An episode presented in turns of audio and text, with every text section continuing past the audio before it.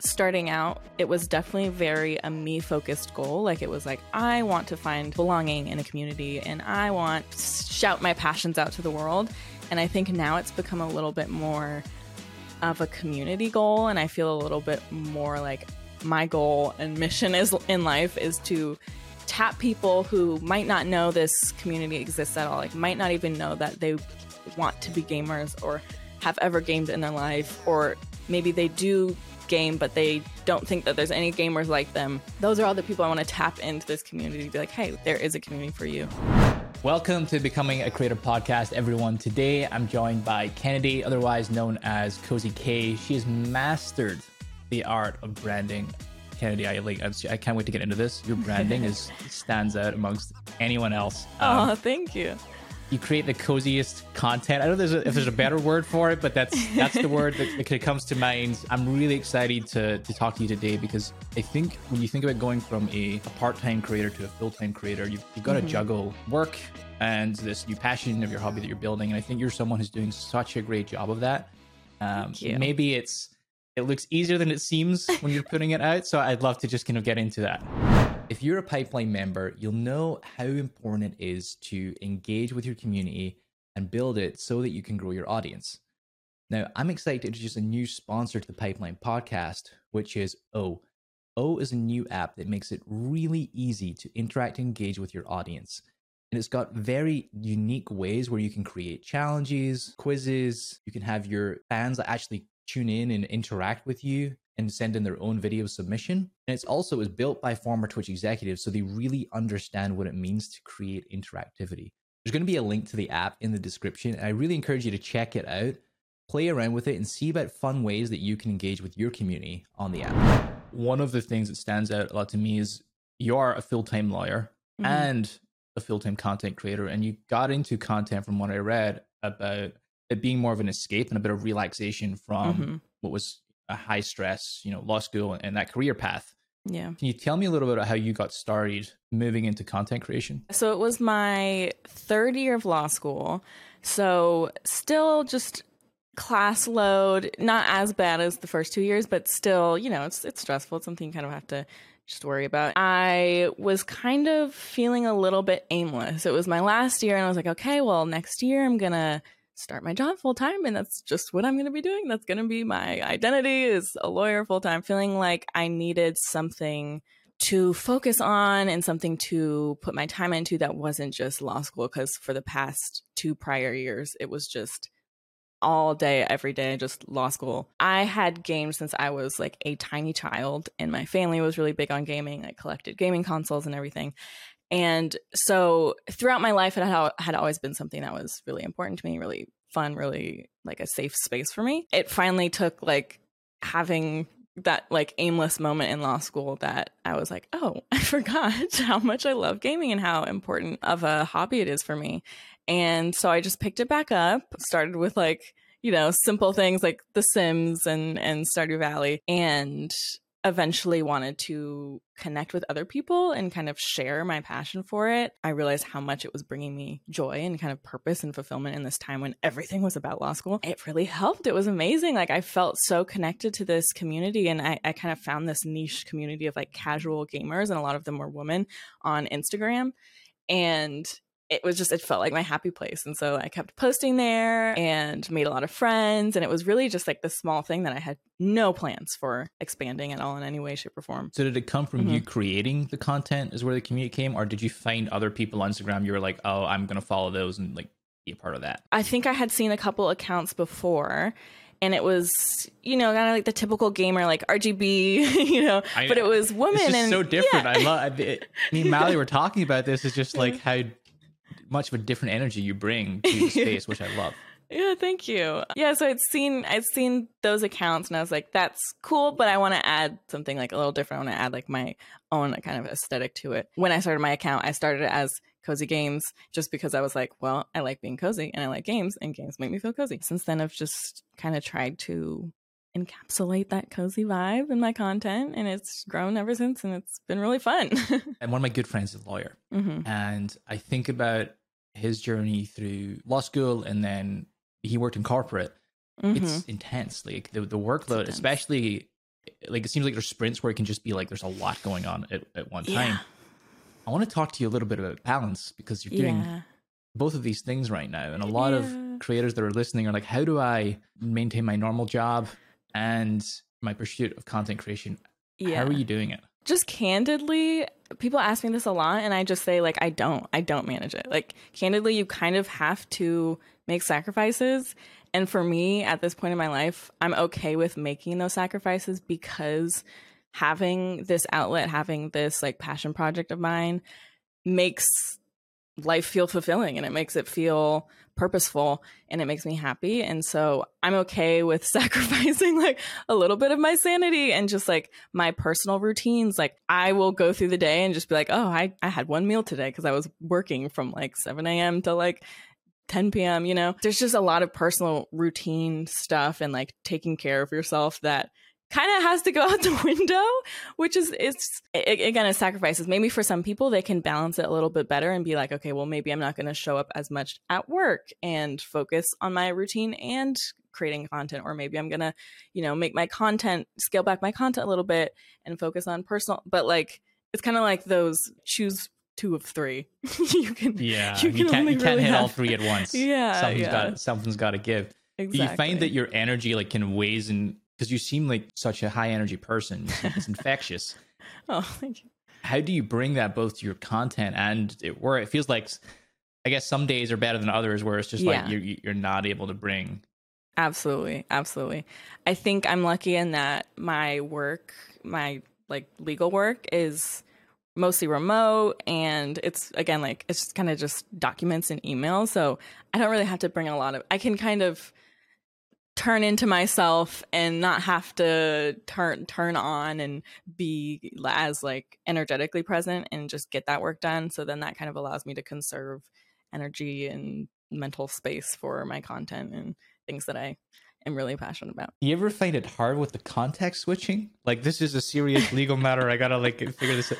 And then I'm like super excited in Stardew. Is like is the context switching ever challenging for you? That's so funny. I don't think so. I think I think I can keep them pretty separate in my in my head. It's it's definitely like some days I'll be sitting here like, okay, I'm like, you know, putting the finishing touches on this video and then I'm like having a meeting or, you know, and it, it kind of is just two separate areas of my brain completely. Kudos to you for being able to switch. I could just imagine you coming into a meeting like super high energy Hey and everyone's guys.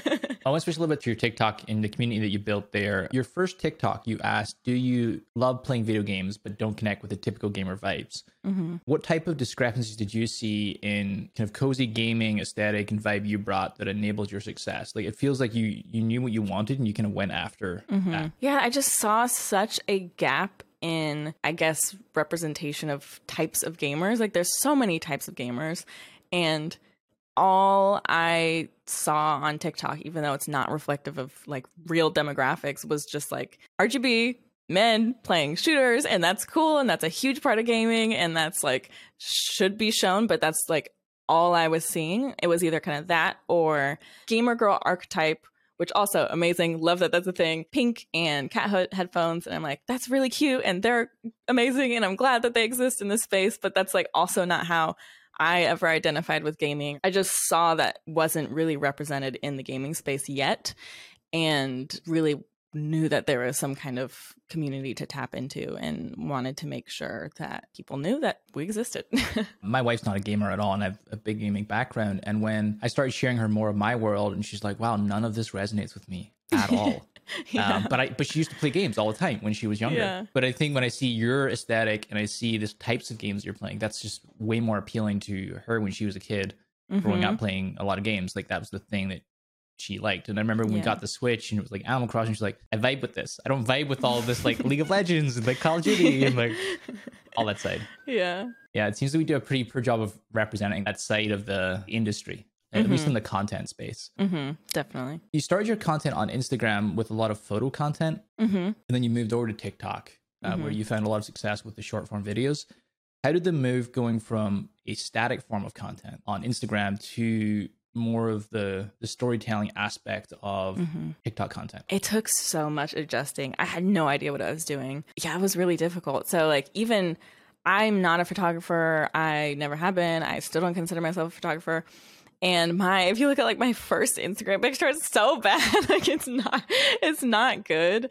And I eventually just like learned how to take better, like more dynamic, engaging pictures. Having to go from like that skill that I was trying to learn till now this whole other skill I was trying to learn on a different platform with different algorithms and completely different like points to the content was so yeah it was it was definitely a learning process and it's so funny because a lot of my earlier videos they're just so slow like they start out like hi cozy gamers like let's get some tea and let's do this and it's kind of like a like a mini vlog almost and looking back i'm like why did i think that would work like yep. tiktok is so fast it's so quick like get to the point people want to know what the point is and if you kind of compare my earlier videos to my ones now it's just night and day. Like I'm like, here's three cozy games. Here's the games. That's it. You mentioned getting into this was about this cozy aspect and like mm-hmm. disconnecting from the corporate world a little bit and, and having this community that you're cultivating. Yeah. Learning and and trying to master a platform like TikTok, it's it's work. It's hard. Mm-hmm. so as part of that, like really excited, enjoyed like building this community. How do how are you balancing that with the oh my god, this is so hard to learn this new platform skill Interesting.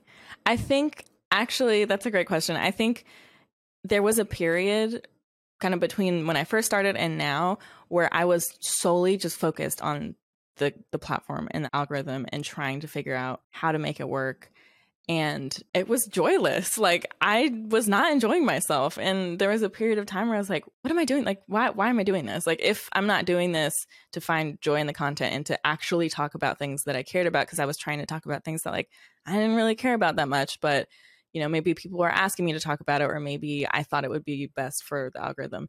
And it just was a joyless pursuit. And so I recently started trying to only focus on the stuff that I actually really like and I actually enjoy talking about and just making sure to adapt that to the platform, whatever platform it may be. Yeah, it's such a balancing act, is it? Because mm-hmm. in order for you to sustain doing this and having fun, like you got to enjoy it. Also, it's like a I don't know. I, I describe the, the algorithm as like a beast. Like like it wants to be fed, mm-hmm. and it mm-hmm. like likes a certain food that it likes, and like you want to give it this stuff. Yeah. And it's just constantly demanding this of you. And it's such a trade off because if you you keep playing into that and not, oh, what, like, what do I get up in the morning? Exactly. Or like, what do I jam on for a couple hours on a video if I'm not excited about it? You can exactly. only do that for so long.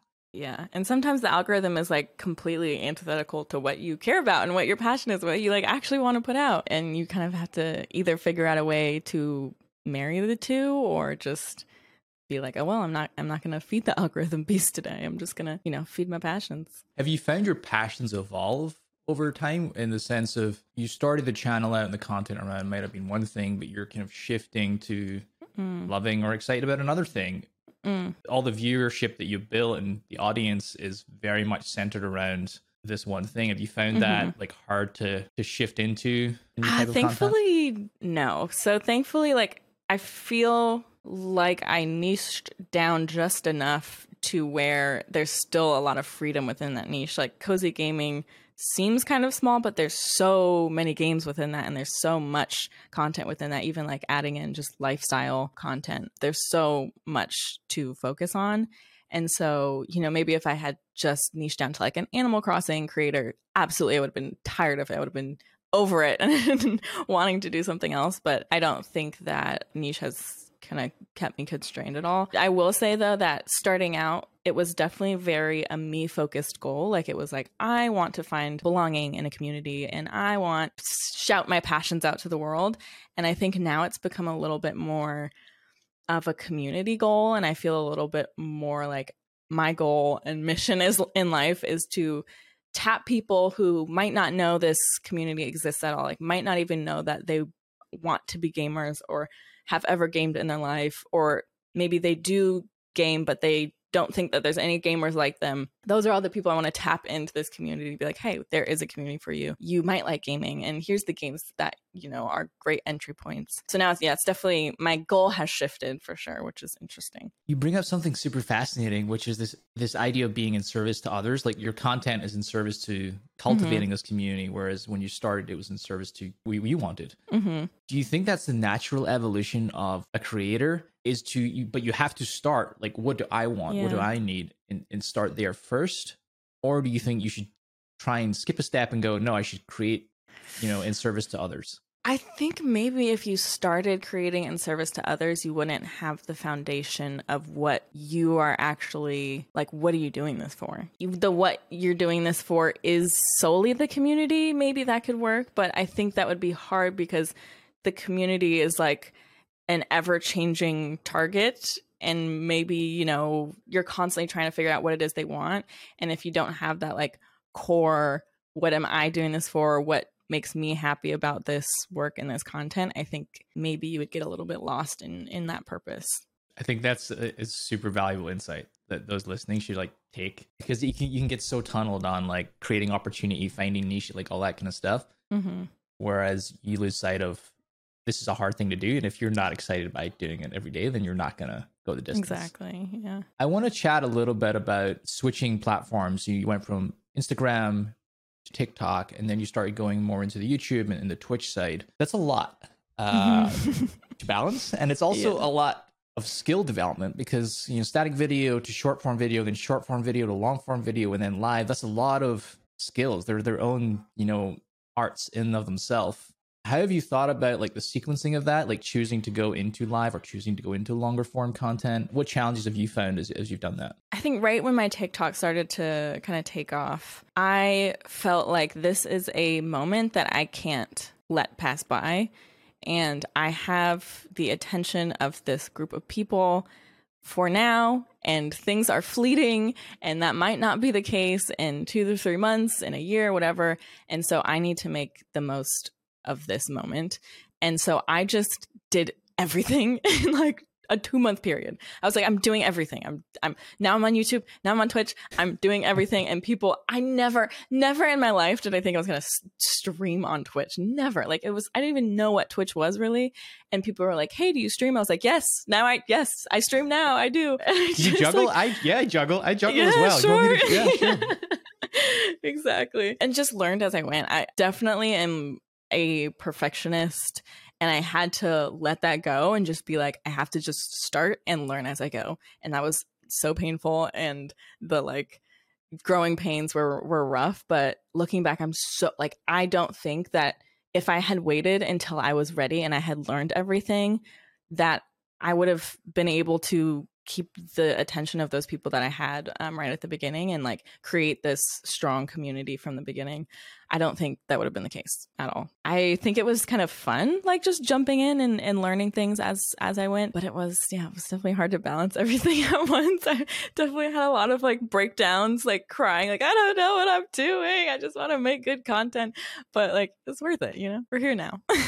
We're here now. Exactly. We're here now. I wanted to talk about your your identity and then the branding that you have on different pl- platforms. It feels very like specific, intentional. I think is, is the right word. Like it's this is what I'm doing on Instagram. This is what I'm doing on TikTok. Mhm. How do you approach crafting your brand or your identity on these platforms? It, it just feels like you're so intentional about it, or is it like is it being like molded after over time? It, it's that. It's that for sure. I think on YouTube, maybe I was a little more intentional because I really like, I actually had an entire, I don't know if you know what Notion is, but I just like went crazy on Notion and just like planned everything, like what I want the channel to feel like, what I want the purpose to be, what I want people to feel. Like I, I really went in on the YouTube planning, like every type of content I could possibly make. And that's why I like named it cozy k instead of cozy games like all of my other platforms because i wanted kind of that flexibility and freedom to be able to do like some lifestyle stuff some like office desk setup stuff and it's not just like cozy games why is cozy games making a video about like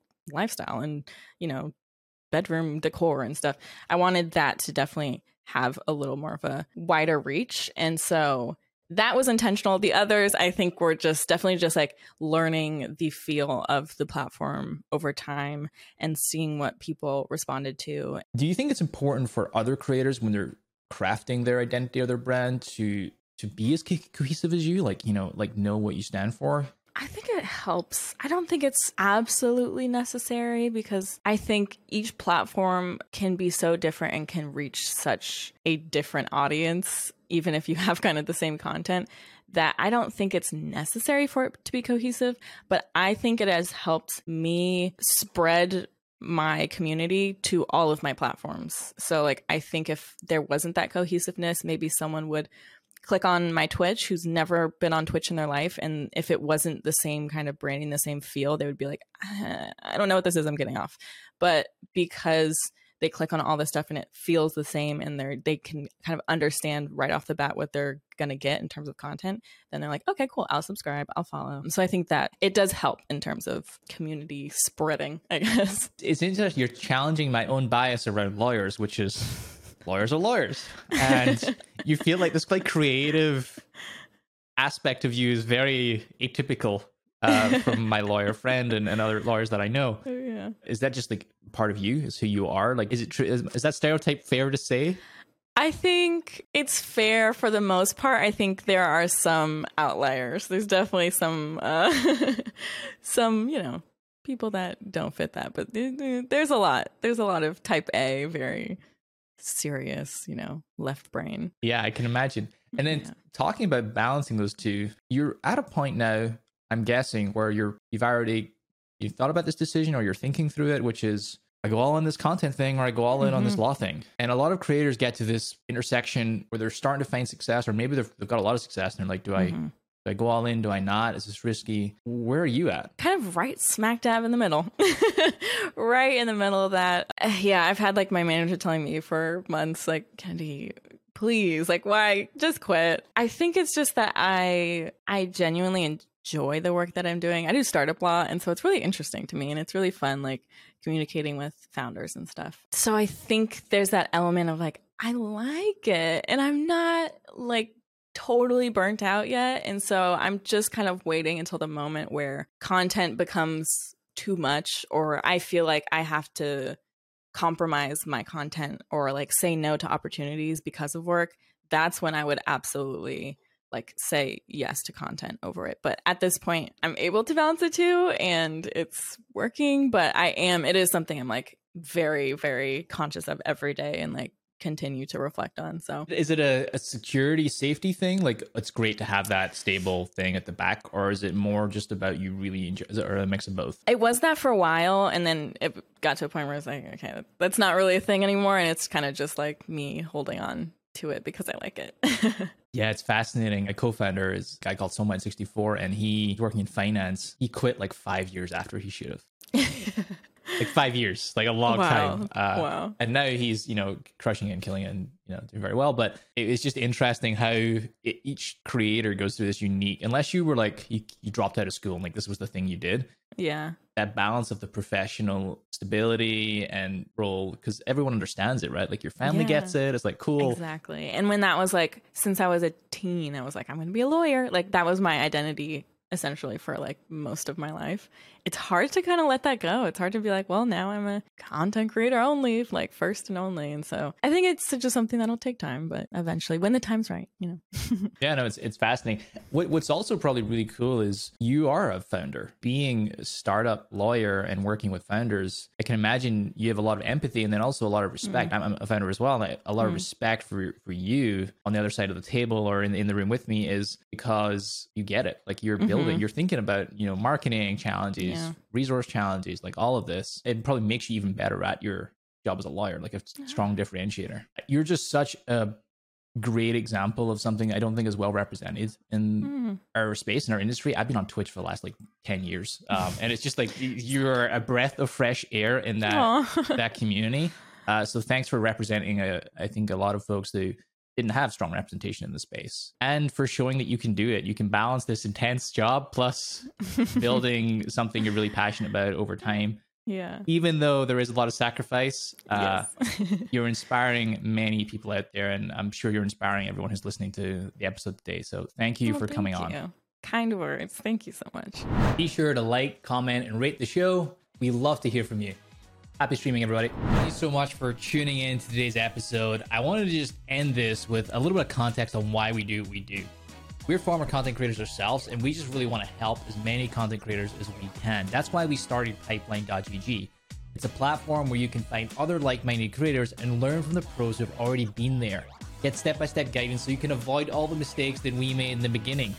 If you love the episode, there's going to be even more inside of Pipeline. So check it out, head over to pipeline.gg.